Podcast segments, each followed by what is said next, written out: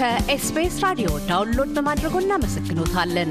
ሙሉ ፕሮግራሙን እንዴት ማድመጥ እንደሚችሉ ለመረዳት ኤስቢኤስ dot com dot au slash Amharic ይጎብኙ።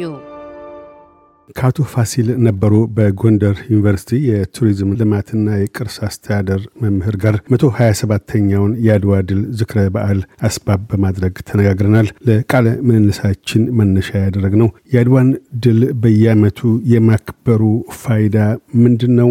በአዲሱ ትውልድ ዘንድ የሚያሰርጸው ወይም ለትውልዱ የሚያስተላልፈው ብሔራዊ እሴቶች ምንድን ናቸው? በሚል ነው። የአቶ ፋሲል በሩ ምላሽ እንዲህ ነው።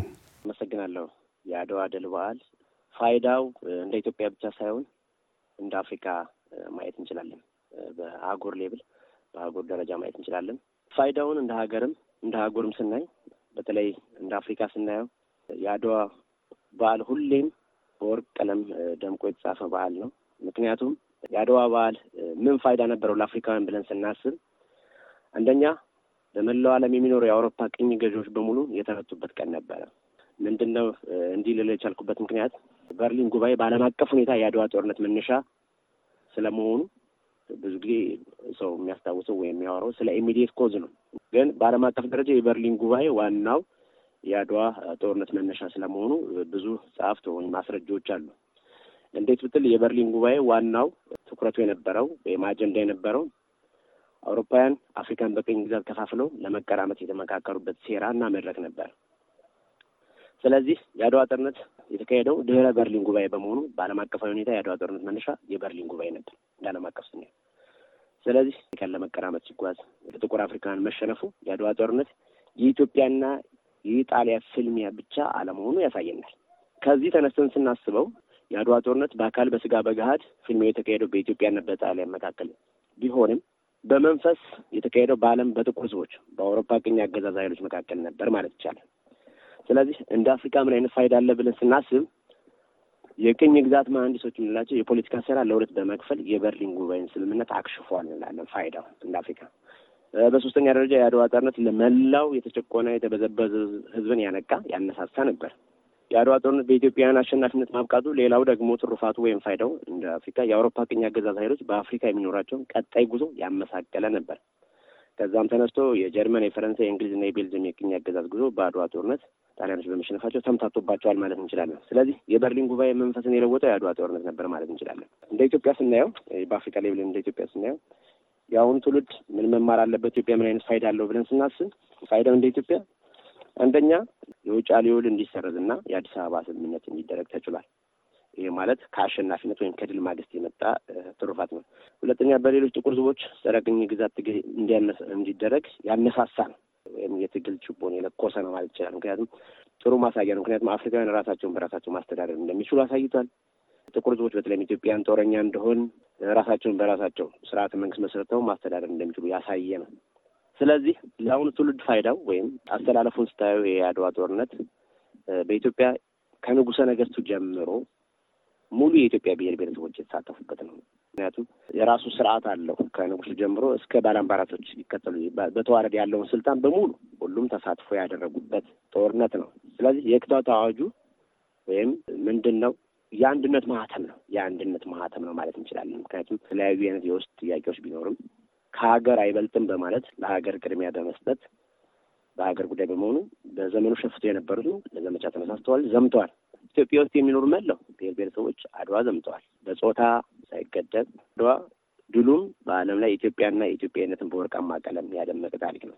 እዛ በተጨማሪ የአድዋ ዘመቻ ሃይማኖትና ብሔር ያለየ ያልጠየቀ በመሆኑ የሁሉም የኢትዮጵያዊ የጋራ ታሪክ ነው። ስለዚህ ከዚህ የአድዋ ምን መማር አለበት ወይም ምን ማወቅ አለብን ስንል የአሁኑ ትውልድ የአድዋ ጦርነት የአመራር ብልጠት የታየበት ለአድዋ ጦርነት መገኘት ወይም ለድሉ መገኘት የሕዝቡ ተሳትፎ ጉልህ ድርሻ ይወስዳል። ከዚህ በተጨማሪ የጦርነት ብልሃት፣ የአመራር ጥበብ፣ የፖለቲካ ብስለት የተገኘ ድል እንደሆነ ብዙ ጸሐፍት ይስማማሉ። ብዙ አስረጂዎችም አለ። ስለዚህ የመሪዎች ሚና ቀላል የሚባል አይደለም እና እዚህ ላይ የዳግማዊ አፄ ምኒልክና የእቴጌ ጣይቱ ብጡል በተዋረድ ደግሞ በወታደራዊና በፖለቲካዊ ልሂቃን እዚህ ላይ የነበራቸውን አስተዋጽኦ የሚረሳ አይደለም። አንድ ጦርነት ላይ ድል አድርጎ ለመመለስ ወታደራዊ አመራርም ሆነ ፖለቲካዊ አመራር ወሳኝ ነው ብን ማሰባሰብ ቅድም እንዳነሱት የሚኒሊክ ጥሪ የአንድነት ጥሪ ነው ብለዋል። ያንን ለማድረግ በወቅቱ የነበሩት ንጉሠ ነገሥት ሚኒሊክ የአመራር ክህሎታቸው በምን መልክ ይገለጣል?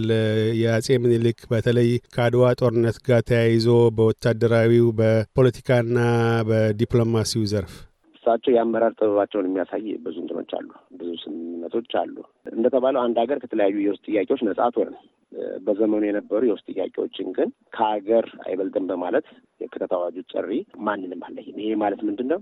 ማንኛውም ጥያቄ ማንኛውም የውስጥ ጥያቄ ከሀገር እንደማይበልጥ ወሰኑ ሁሉም ጥያቄ ከሀገር በታች መሆኑን ያሳየና የክተት አዋጁም የለየ አይደለም። እንትና ሳይሆን ሁሉንም ኢትዮጵያዊ ሀገሩን እንዲያድን የጥሪ ያስተላለፉበት ይሄ የፖለቲካ ብስለታቸውን ያሳያል። ከዛ ውጭ ደግሞ በዘመኑ እሳቸው ከጦርነት ይልቅ ከጦርነት ይልቅ በዲፕሎማሲያዊ ችግሩን ለመፍታት በብዙ በብዛት የሚቆጠሩ ደብዳቤዎችን ተጻጽፈዋል። ይሁን እንጂ ይሄን የእሳቸውን የዲፕሎማሲ ወይም የፖለቲካዊ ብስለት አካሄድ ወደ ጎን በመተው የእሳቸውን ጥሪ በመተው ከዛ ውጭ ግን እሳቸው ተገፍቶ ለመጣ ግን እንዴት ህዝቡን አስተባብረው ምክንያቱም በጦርነቱ የህዝቡ ሚና የህዝብ ጦርነት ነው ብለን ስለምናስብ የእሳቸውን የፖለቲካ የአመራር ብስለት የሚያሳየው በነበራቸው አደረጃጀት ያንን የሰለጠነና የታጠቀ ሰራዊት መክተው የድል ፋና ችቦን ለኢትዮጵያ ብቻ ሳይሆን ለአፍሪካ ያስተማሩበት ያሳዩበት ነው ማለት እችላለሁ። እንደሚያውቁት በአመራር ጉዳይ ሲነሳ በጦርነቱ ወቅት እንደዚሁ ከፍተኛ በሳል አመራር፣ ወሳኝም አመራር ከሰጡት ውስጥ ከበርካታ የጦር መሪዎች አንዱ ተነቅሰው የሚነሱት እቴጌ ጣይቱ ብጡል ናቸው። የእሳቸውንስ አመራር በተለይም ከሴቶች የአመራር ክህሎት ጋር ተያይዞ በወቅቱ በአድዋ ላይ የነበራቸው ሚናና ከጾታቸው አኳያ በታሪክ ምን አይነት ስፍራ ነው ይዘው ያሉት? ተገቢውን ስፍራ አግኝተዋል ማለት ይቻላል? እቴጌ ጣይቱ እውነት ነው። ሁሌም የምንጠይቀው ጥያቄ ነው። በእያንዳንዱ አእምሮ በተለይ ለታሪክ ቅርብ የሆኑ ሰዎች ሁሌም የሚጠይቁ ጥያቄ ነው። ምክንያቱም የአያቶቻችን ቅድመ አያቶቻችን የሰሩትን ታሪክ አስተማሪ በመሆኑ እነሱን የሚያስታውስ መዘክር አለመዘጋጀቱ፣ ለእነሱ ሐውልት አለመሰራቱ፣ እነሱን ማስታወሻ ዝክር ዝክር አለመደረጉ እሱ ራሱ ሁሌ የምንጠይቀው ነው። መደረግም ያለበት ምክንያቱም አስተማሪ ነው። ሌሎች ሴቶች ከንግስቲቱ ምን መማር ያለባቸውን የሚለው ነው። እሳቸው በዛን ሰዓት በጦርነት እዚህ ጠብቁ ሲባሉ አገሬ በባዕዳን ባህሏን እንድጥል በባዕዳን እንድትገዛ አልፈቅድም፣ ስለዚህ አብሬ ዘምታለሁ ብለው ያሳዩት ይሄ ማለት ኢትዮጵያውያን አንደኛ ንጉሱ በጾታ እኩልነት የነበራቸው አመለካከት ስልጡን መሆናችን ያሳይ በዘመኑ። ከዛ በተጨማሪ ንግስቲቱ በጦር ሜዳ በነበሩበት ሰዓት ያሳዩት ስትራቴጂክ ወይም የጦር አመራር በራሳቸው ከስንቅ ከማቅረብና የተለያዩ ግብዓቶችን ለጦርነቱ ከማቅረብ በተጨማሪ የእቴጌ ጣይቱ አስቸጋሪውን የመቀሌ ምሽግ እንዲለቀቅ የፈጠሩት ብልሃትና በጦርነቱ የነበራቸው ሚና አይረሳም። ምክንያቱም የኢትዮጵያ ጦር ለአስር ቀን ያክል ሙሉ ውሃውን ተቆጣጥሮ የኢጣሊያን ጣሊያኖችን በውሃ እጦት ምሽግ እንዲለቁና ድል እንድንቀዳጅ የተደረገበት አንዱ መንገድ ይሄ ነው። ይሄም የእቴጌ ጣይቱን የአመራር ብስለት ያሳየና በሀገር ግንባታ የሴቶችን አስተዋጽኦ ከአመራር ጥበብ በተጨማሪ ያሳዩበት ነው እና የእሳቸውን የአመራር ጥበብም ያየንበት ነው። እንዳልከው ግን አንተ ጀግኖቻችን እየዘከርን አይደለም፣ እያስታወስናቸው አይደለም። ስለዚህ ሁሌም የምንጠይቀው ጥያቄ ነው እና እሳቸው ለሌሎች ሴቶችም አስተማሪ ስለሆኑ የመሪነት አርያቸው፣ ጥበባቸው መታወስ ያለ መታወስ ያለ ስለሆነ በዚህ ላይ አሁንም ቢሆን ትልቅ ስራ ይጠብቀናል ብዬ አስባለሁ። ሁለት ነገሮችን ቀደም ሲል አንስተዋል። አንድም ኢትዮጵያ በወቅቱ የነበራትን ስልጣኔ ያሳያል ከአመራር አኳያ በዲፕሎማሲም በፖለቲካም ሆነ በወታደራዊ ዘርፍ ብለዋል። ሁለተኛም የሚኒልክን ብልህነት ሲያሳይ ጥሪ የተደረገው ለህዝብ ነው ማንንም ከማንም ሳይለይ የሚልም እንደዚሁ አንስተዋል።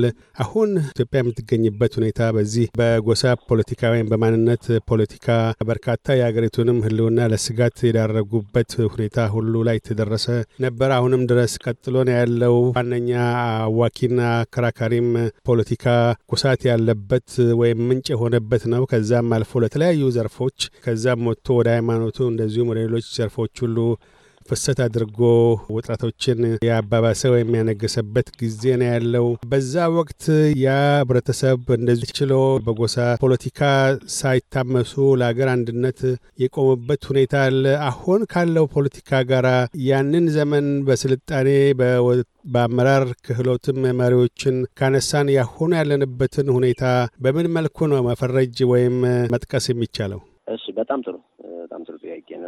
በዛ ዘመን የነበረው ትውልድ ሀገሬን አላስደፍርም፣ ነጻነቴን አሳልፌ አልሰጥም፣ ለባርነት ራሴን ቀሪውንም ትውልድ አሳልፌ አልሰጥም ብሎ የታገለ ማህበረሰብ በዚህ ዘመን ዘመኑን የኛ ትውልድ መዋጀት ስላለበት አሁን ያለን ለሚዲያ ያለን exposure ማወቅ ብንፈልግም የተለያዩ አስረጁ መጽሐፎች ስላሉ እሱን በመጠቀም ትውልዱ ራሱን በማንቃትና ቆም ብሎ በማሰብ አሁን ላለችን ለሀገራችን ላለችበት ምስቅልቅል የውጮች እጅ በእኛ አጀንዳ አስፈጻሚዎች ስላሉ ወጣቱ ምን ማድረግ አለበት የሚለው ሁሉም ነገር ከሀገር በታች ነው ቅድሚያ የሚሰጠው ሀገር ስለሆነ፣ ስለዚህ በአድዋ ጦርነት ወቅት የታየውን ሀገር አንድነት ለአድዋ ቁልፍ ሚስጥር እንደነበረው ሁሉ አሁንም ቅድሚያ በመስጠት ሀገራዊ አንድነታችን ማጠናከር እንዳለብን ይሰማኛል።